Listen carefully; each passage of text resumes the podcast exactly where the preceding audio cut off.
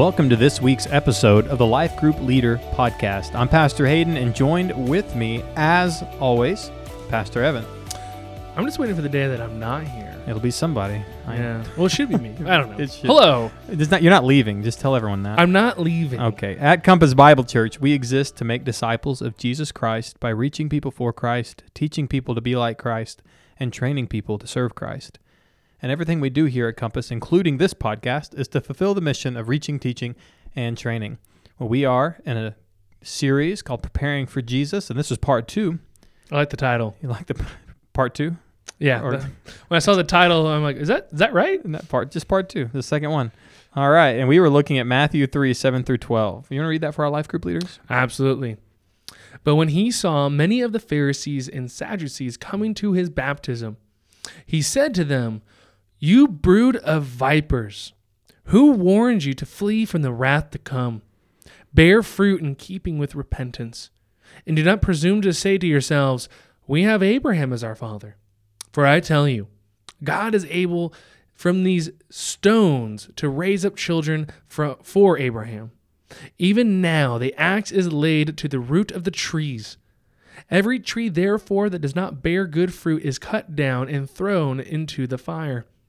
I baptize you with, with uh, water for repentance, but he who is coming after me is mightier than I, whose sandals I am not worthy to carry. He will baptize you with the Holy Spirit and fire.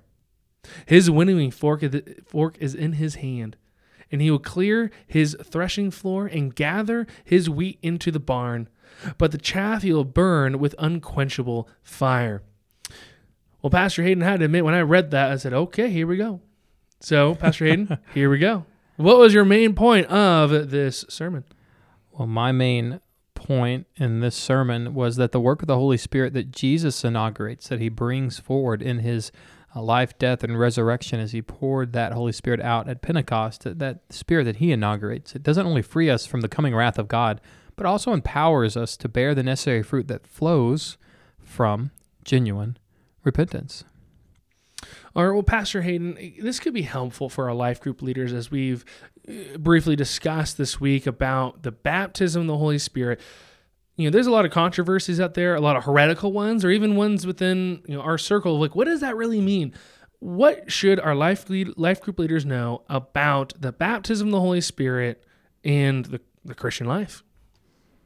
Yeah, I mean, there's a lot of, uh, I believe, wrong interpretations of, uh, and I say interpretations. It's always hard, as, as even as you are life group leaders, understanding there's always a difficulty in calling things, whether it's heretic, her- heretical or a wrong interpretation, because there's only one right interpretation of Scripture, although there are many wrong interpretations of Scripture. But as we look at the Holy Spirit, one of the ones uh, views that you heard me talk about from the pulpit was the second blessing uh, theology. That is, you know, somebody could become a Christian, and they can even be called a carnal Christian. You know, they they they believe in Christ, but their life doesn't change, and then at a later time. Uh, they are then baptized with the Holy Spirit, so to speak, uh, whether that is the laying on of hands or through another crisis situation in their life, that they are given the second blessing, that then they have the Holy Spirit, and then their life begins to change. Uh, but that's a, a wrong view of the Holy Spirit, but one that a, a lot, a lot, a lot of people hold, especially uh, whether it's like uh, the Pentecostal or uh, charismatic groups, or even a lot of people who just aren't Christians who just think that's the way the Holy Spirit works. That's actually a pretty common view of the Holy Spirit in our culture. But Scripture paints a very different picture of the work of the Holy Spirit. All right, real put you on the spot real quick. What about the bapti- uh, the baptism of the Holy Spirit that was delayed for the Samaritans in the book of Acts? Yeah, I think there's actually three of those situations when you see in the book of Acts in uh, what, what chapter nine, nine, 19? I'm looking up right now. Chapter. I, I actually have my sermon notes, but I think when Kayla took my, uh, She burned it. she when she plugged my computer in for Exploring Compass, her and Linda, they uh, deleted or they exited out of my sermon notes. But I had those all that stuff in my sermon notes. Maybe I can open recents. Well, as you're as you're looking that Here they up are, to kind of give you context, is that during the uh, Acts, there's a couple, few times where people are saved, and then the apostles show up and they pray for them, and all of a Right. sudden the Holy Spirit is poured, Poured onto onto them. And- Acts, yeah, sorry. then- Acts 19 is the one you're talking about, but it happens in Pentecost. But then it happens with Peter. Uh, in where are they at? In, in, when Peter's doing it, Samaria. yes, And then you see it again in Acts 19 with uh, Paul or in Ephesus, uh, around Ephesus there in Asia Minor. And you see this happening three times. And uh, you only see it three times. And it never happens another time in Scripture. Uh, and the best that, that we know and what we genuinely believe is that is the acting out or the prophetic fulfillment of Jesus saying that you're going to be my witnesses in Jerusalem, Judea, Samaria, and to the ends of the earth. Right? And so you see a, a threefold ministry there that is going to happen in Jerusalem, which is where Pentecost happened, Judea, which, to best of my understanding, that's where uh, is that not where Peter was laid the hands on uh, of those believers? You correct me if I'm wrong. Uh, and then, or Samaria. with Samaria. Samaria. Sorry. Jerusalem Judea, where the Spirit was poured out, where Jesus revealed himself to his disciples. And then in Samaria, you see where Peter is. And then uh, to the ends of the earth. And so, really, what you see is you see this pattern of the gospel moving out to different spheres of people. And I guess that's the better way to put it. Uh, Jerusalem and Judea is where the Jews lived. And is, is where the, the epicenter of the ministry of Jesus happened. And you saw the peer, the Spirit get poured out there in that epicenter. And then the next epicenter is those who were not of the Jews, Samaritans, right? These people who were, who were Gentiles. And then you see Peter uh, laying hands on, and then that group of people uh, received the Holy Spirit. And then finally, you see these. The, in Asia Minor, the, the furthest reaches of uh, as you're heading to Rome and of the known world, and you have this last group of people who did not have the Holy Spirit, who were then given by apostolic authority the Holy Spirit as they responded to the gospel. And so, really, what you see is the culmination of the prophetic or the, or the apostolic work uh, being done through the apostles as they laid on hands to different people groups uh, and different uh, geographical locations in uh, in the known world. And then after that, you don't see it ever happen again. Why? Because the gospel has already gone out to all of the world. And so from there, just like it was uh, in Jerusalem after Pentecost or uh, after uh, Peter had done it there, after that, everyone just came to Christ through responding to the gospel and then receiving the Holy Spirit. In the same way, after you see there in when, when in Acts 19, after Paul had laid his hands on them and they received the Holy Spirit and they began doing miraculous signs. After that, it was as people responded, they were then filled with the Holy Spirit. As this, as God's work had then moved out in concentric circles through that geographical area, that had ceased. Only it only happened on three occasions. So it's important for us to know that because people ask, well, right here it says that people uh, were uh, they received they received the Holy Spirit by the laying on of hands, and that could be before or after. Well, notice also in all three of these situations, uh, it can be very easily argued, and there is no argument, at least in Acts 19, uh, that they weren't saved until Paul they had responded and received the Holy Spirit in that moment. And so, anyway, I hope that clears some things better than more than it does to confuse some things. And if you have questions, please reach out to us because I mean it's Acts eight fourteen through seventeen is the other time As, when P- as Peter, because the the apostles heard that the um, Samaritans had received the word of God and Mm. responded, right? and they came out to confirm this, and they prayed for them, and then the Holy Spirit came down on them. But what was the purpose? To confirm whether if they were really saved or not. And God Mhm. revealed, no, they are really Samaritans saved. are included. The Samaritans and that's why the included. Jerusalem Judea th- is is what as a Pentecost, and then the Samaritans after that, And guess what happens right after? Philip and the Ethiopian eunuch, Right. the nations. the nations, and then you see that fulfilled in Paul laying his hands and doing the same thing. It was done in Jerusalem and Judea, and then the Samaria, then Samaria, and then to the ends of the world. And so what you see is those three groups of people all receive the Holy Spirit with the laying on of hands, and then after that, you never see that again. That was the apostles going out into the world and confirming the gospel. That's right. All right. Well, Pastor Hayden, your first point was expect God's coming judgment. And something that I found actually very helpful it was you know, it's easy for believers to go, oh, yeah, that's for them over there. But I loved what you said. No, that this isn't a for the believer and the unbe- unbeliever. This point for, for us to expect God's coming judgment. how as we as life group leaders can explain that this you know expect God's coming judgment is for the obviously the unbeliever, but also for the believer as well. Yeah, I mean, I think in, in the sermon it explains it pretty clearly that uh, no one, I mean, we're all going to uh, look at the judgment of God, and one in a punitive view and one in a positive view. The Christians have a positive view of the ju- coming judgment of Christ, although that no one's going to completely escape the the uh, byproduct of the fire. There, we will be refined as by fire. Uh, there are even some Christians. Is it in uh, what what epistle is it in that will escape uh, and into heaven as though through fire? Do you what? Let me look it up. Will as through fire. Yeah, uh, well, that's that's the well, that's the other in First Corinthians three fifteen.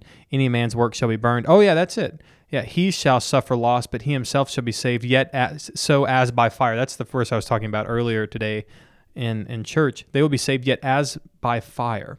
Like e- people are going to be very close to all of the judgment of uh, of God, uh, and even though that the Christian himself will be saved, the work uh, of his hand through most of his life, he will suffer loss by that. Now, of course, uh, even I was talking to a gentleman after service, you know, he, he thought that it kind of helped him understand that everyone is going to go through some kind of loss because of the what will be burned up in judgment, but the Christian will not go through that eternal fire but yet non Christians will. But even the works of Christians will also be put through that fire. But really, the positive negative view is that really one of the important things to take away from here is that when we look at the ju- coming judgment of, of God, we must look at it as uh, we read there in Second Thessalonians that when he comes on the day to be glorified in his saints, to be marveled at among all who believe, because our testimony because the testimony of Christ was believed. That's a positive thing.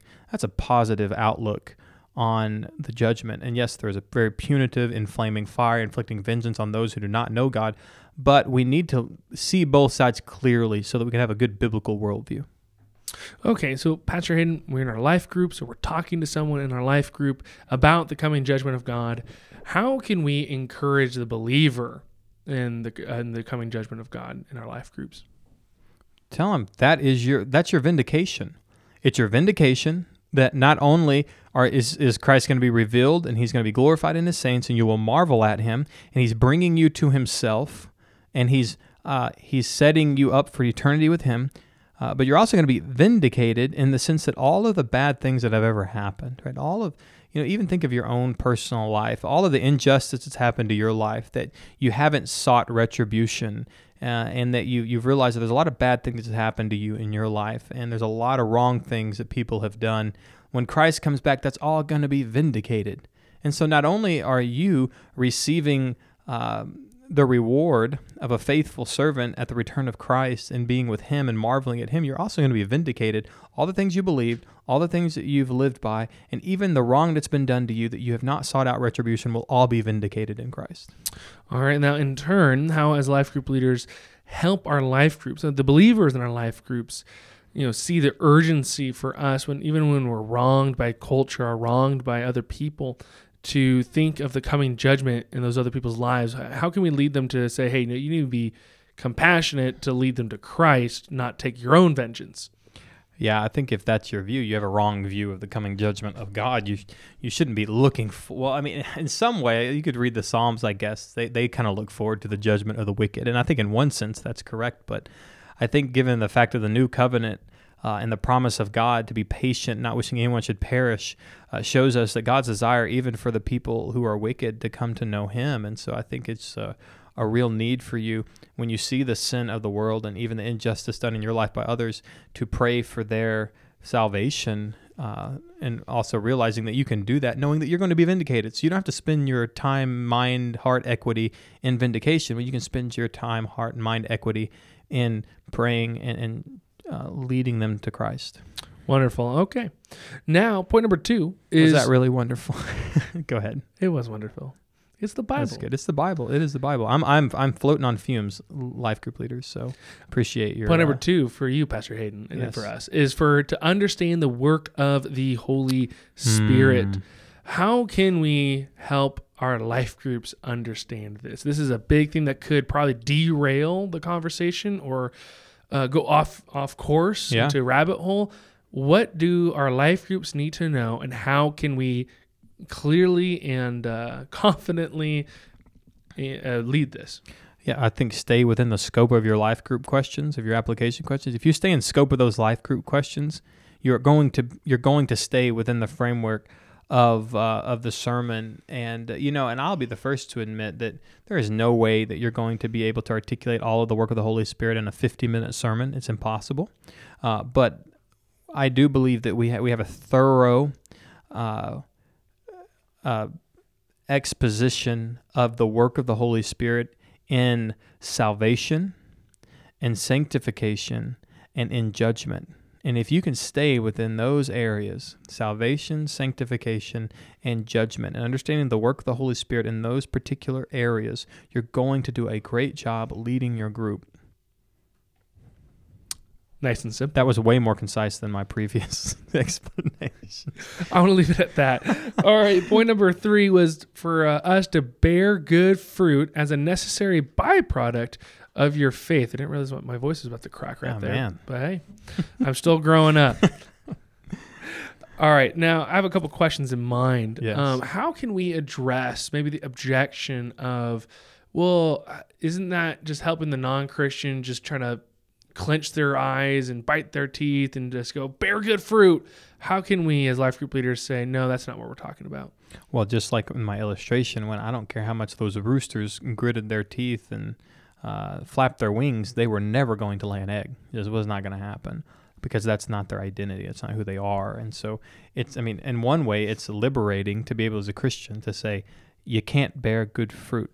Now, I'm not saying that you, there's not things that you can do that are good, but you're not going to be a, you're not going to be uh, a source that people look at and say, that person's just bearing good fruit just because you do a good thing doesn't mean you're bearing good fruit. That means that th- there is something good that you have done, but you are not a fruit bearing tree or you're not a fruit bearing Christian. You know, I mean, I, not that this would ever happen, but it'd be like going to an apple tree and one and, and every once in a while there's an apple on that tree. You'd be like, how'd that get there? Well, glory be to God. You know, when, when a non Christian does something great, glory be to God. But that's just not their identity. That's not who they are. You know, it's in the same way that you may sin uh, every once in a while you may see yourself falling short and you look at that list in galatians 5 saying oh okay. Ooh yeah I, idolatry you strife jealousy oh you know. But like every once in a while i go by a, a, a tree bearing good fruit and i see a rotten i see a rotten apple on there. And i'm like well that's not the identity of that tree. It just had a rotten apple on it.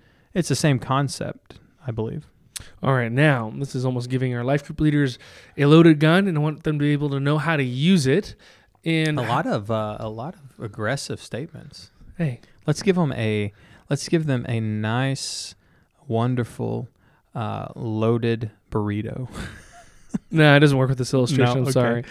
Um, so giving them a loaded gun in this sense. How can we train and help our life group leaders counsel people in our life groups about the good fruit in their lives? You might have people because of baptisms or you know can, are, uh, have happened recently, are coming up.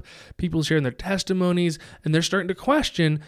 do I really have good fruit? How can we slowly, patiently, graciously walk with them to help them understand if they are a tree that bears good fruit or just happens to have an apple every once in a while?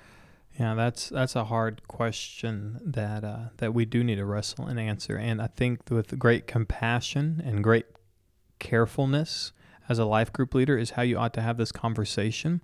Uh, for instance, there may be a few reasons why a genuine Christian may lack uh, a particular amount of good fruit. I even think uh, when you look in the is it the Matthew seven passage that talks about good fruit, uh, it says that is it Matthew seven or Just keep talking. uh, th- bear thirty fold, sixty fold, Matthew fold. 13. Matthew 13.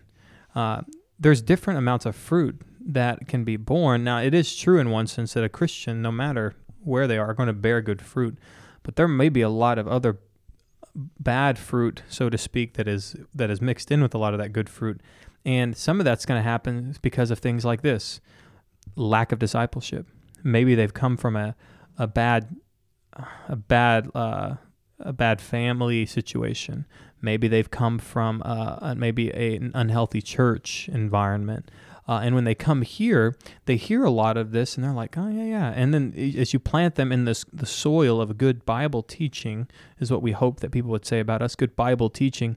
You notice that they're producing a lot of good fruit, and that bad fruit, uh, as they're walking by the Spirit, they're being led away from, and they're forsaking it. So that, that's just a good example of like being careful because just because people aren't bearing, you see bad fruit in people's lives and not as much good fruit as you want to see doesn't necessarily mean they're not saved.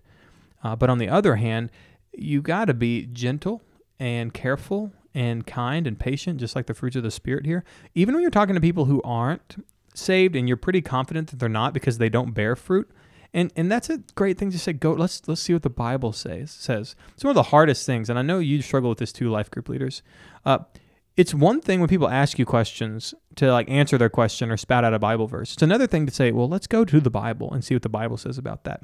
It's very important that when you're having these hard conversations, and I'm guilty of this just as much as anyone else, it's oftentimes we're, we're quick to speak and we're quick to throw out a verse, but we're not slow enough to actually open up the Bible and point people to a good verse that, that shows them that God is speaking on this situation, not you or me.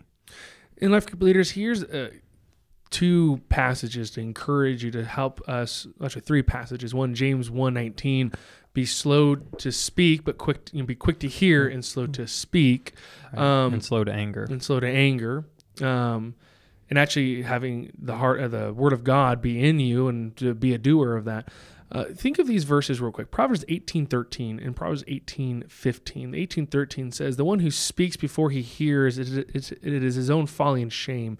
Meaning, if we're kind of quick to give an answer to the question without realizing the question being presented is probably not the real issue or real question mm. underneath it, we have to be hearers and that's where proverbs 18 15 talks about the wise acquire knowledge and the ear of the wise seek knowledge and so before even giving the quick answer it's asking more questions and trying to hear where the person's really coming from and then actually be able to answer the true question that might be hidden down in their heart. And a way to go about this when you're answering is this. You know, all of us should write down 2 Timothy 2, 22 to 26. 2 Timothy 2, 22 to 26. I'm going to jump to verse 24. And the Lord's servant must not be quarrelsome, but kind to everyone, able to teach, patiently enduring evil, correcting his opponents with gentleness.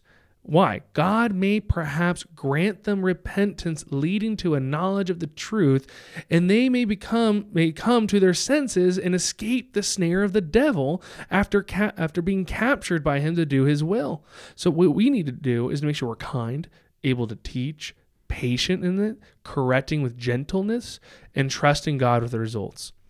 Good good word. All right. Well, Pastor Hayden, this podcast is getting better as it goes. okay. Sorry, go ahead. All right. Well, Pastor Hayden, anything else on the application questions that we need to be prepared for for our life groups this week? I think if you guys stay within the framework of these application questions, I think you have a really, really good, uh, yeah, a really good life group this week. All right. Well, Pastor Hayden, what are some resources that may be helpful for us to know about holiness or the Holy Spirit? Yeah, one book that I'm reading that we're probably going to uh, make our pastor's pick and over the next uh, couple of months is The Hole in Our Holiness by Kevin DeYoung, a really good book that talks about the fact that God does want you to live holy and He's given you the Holy Spirit to empower you to do that. It's a really good book. I think charitable. I think uh, it's helpful. It's uh, convicting, all those things. It'd be a good book for you to have on your shelf and encourage your life group to have as well. And what is the other resource? Uh, Delighting in the Trinity. And I'll be honest with great integrity that I haven't read this book, but you were assigned this book in your uh, Trinitarian class you took. Uh, yes, it was assigned that I didn't finish. but but, but I, I have read the book of the man who taught your class, Bruce Ware. Yes. And Bruce Ware recommends this, and I've read B- Bruce Ware's book, and I could give you Bruce Ware's, but it's uh, hmm, a little more academic. Yeah, and so I think that this is a good one. I'll, I'll give you the. This one is recommended by you know, to me by both uh, Pastor Mark of Ascending Church yeah. and Pastor Mike of Ascending Church. That really help you understand the Trinity.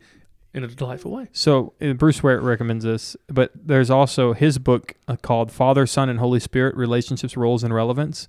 That's a book that I'm reading on Bruce Ware. If you want one that I could recommend, and I've that I'm reading, but I also know that he would recommend. Uh, So this recommendation comes from Pastors of Ascending Church, Yeah. Delighting in the Trinity by Michael Reeves. and and Bruce Ware himself. And Bruce Ware says it so too. Okay. All right. Well, Pastor Hayden, is there anything on the training spectrum of things that our life group leaders need to know? I think we did a good training with him a few minutes ago, believe it or not. But uh, really, just remember, guys, your assignment is due today. Uh, that is Sunday, January 22nd. And so uh, do your best uh, to get it in so that we can make sure that we have all of your assignments. And we love going through these questions with you guys. It's helping us uh, even look at future assignments and future trainings uh, when it comes to the, the life group uh, leader document. Uh, I think that's super helpful. So make sure you complete your assignment today. Let's get that in, and that way we both get our commitment forms, our statements, and the questions. I think it's uh, great. Um, I hope you guys have enjoyed. I hope it's been challenging, but also fruitful, and I hope, but uh, I trust it's not too cumbersome for you to complete. Uh, yeah. All right. Well, Pastor Hayden, we have several announcements. What's happening here at Compass Bible Church? Women's Fellowship, January 28th at 9 a.m. this Saturday. This Saturday. Wow, the month is flying by. Prayer night the next day from 5 to 6 p.m. Sunday, January 29th. Really looking forward to getting together and exercising our fifth distinctive. And then serve team training on February 5th from 1 to 3. what should we expect at that one? We are going to learn about how to serve for the glory of God. We're going to learn some important things coming up at Compass over the next year and how we can all be a part of that for His glory. And then we have our D Now, our discipleship now for our students on February 17th through the 19th. Registration is open. And the pricing is this first two students in a family are $60 each. Each additional student is $45 a piece. This price is valid until February 8th. After February 8th, all student pricing will be $75 a student. I felt like I was one of those people. if you need to, you know, the fine, you know, fine uh, wording, yeah, fine print. fine print. If you need to re-listen to that, just rewind. rewind it, 15 slow it down. Or and if you have people who can't afford it, please let us know. We aren't we do not want any student to not be able to afford Disciple Now. We will make sure they can make it. All right. Thank you, life group leaders. We love you. We are looking forward to a great week of ministry.